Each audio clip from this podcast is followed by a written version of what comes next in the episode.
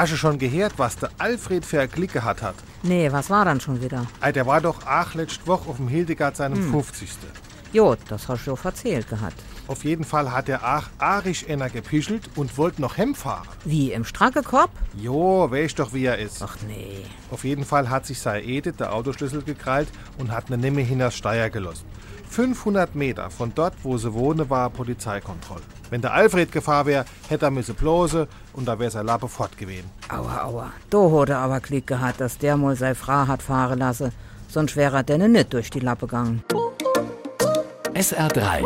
Warum wir so reden. Wie man schwätze. Im gerade gehörten Gespräch fiel gleich zweimal der Begriff Lappe.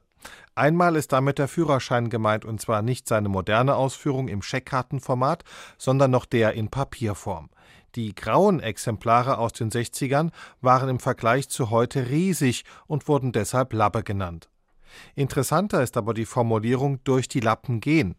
Ist einem etwas durch dieselbigen gegangen, dann ist das meist eine ärgerliche Angelegenheit, denn eine gute Chance, ein Angebot oder eine günstige Gelegenheit wurde verpasst.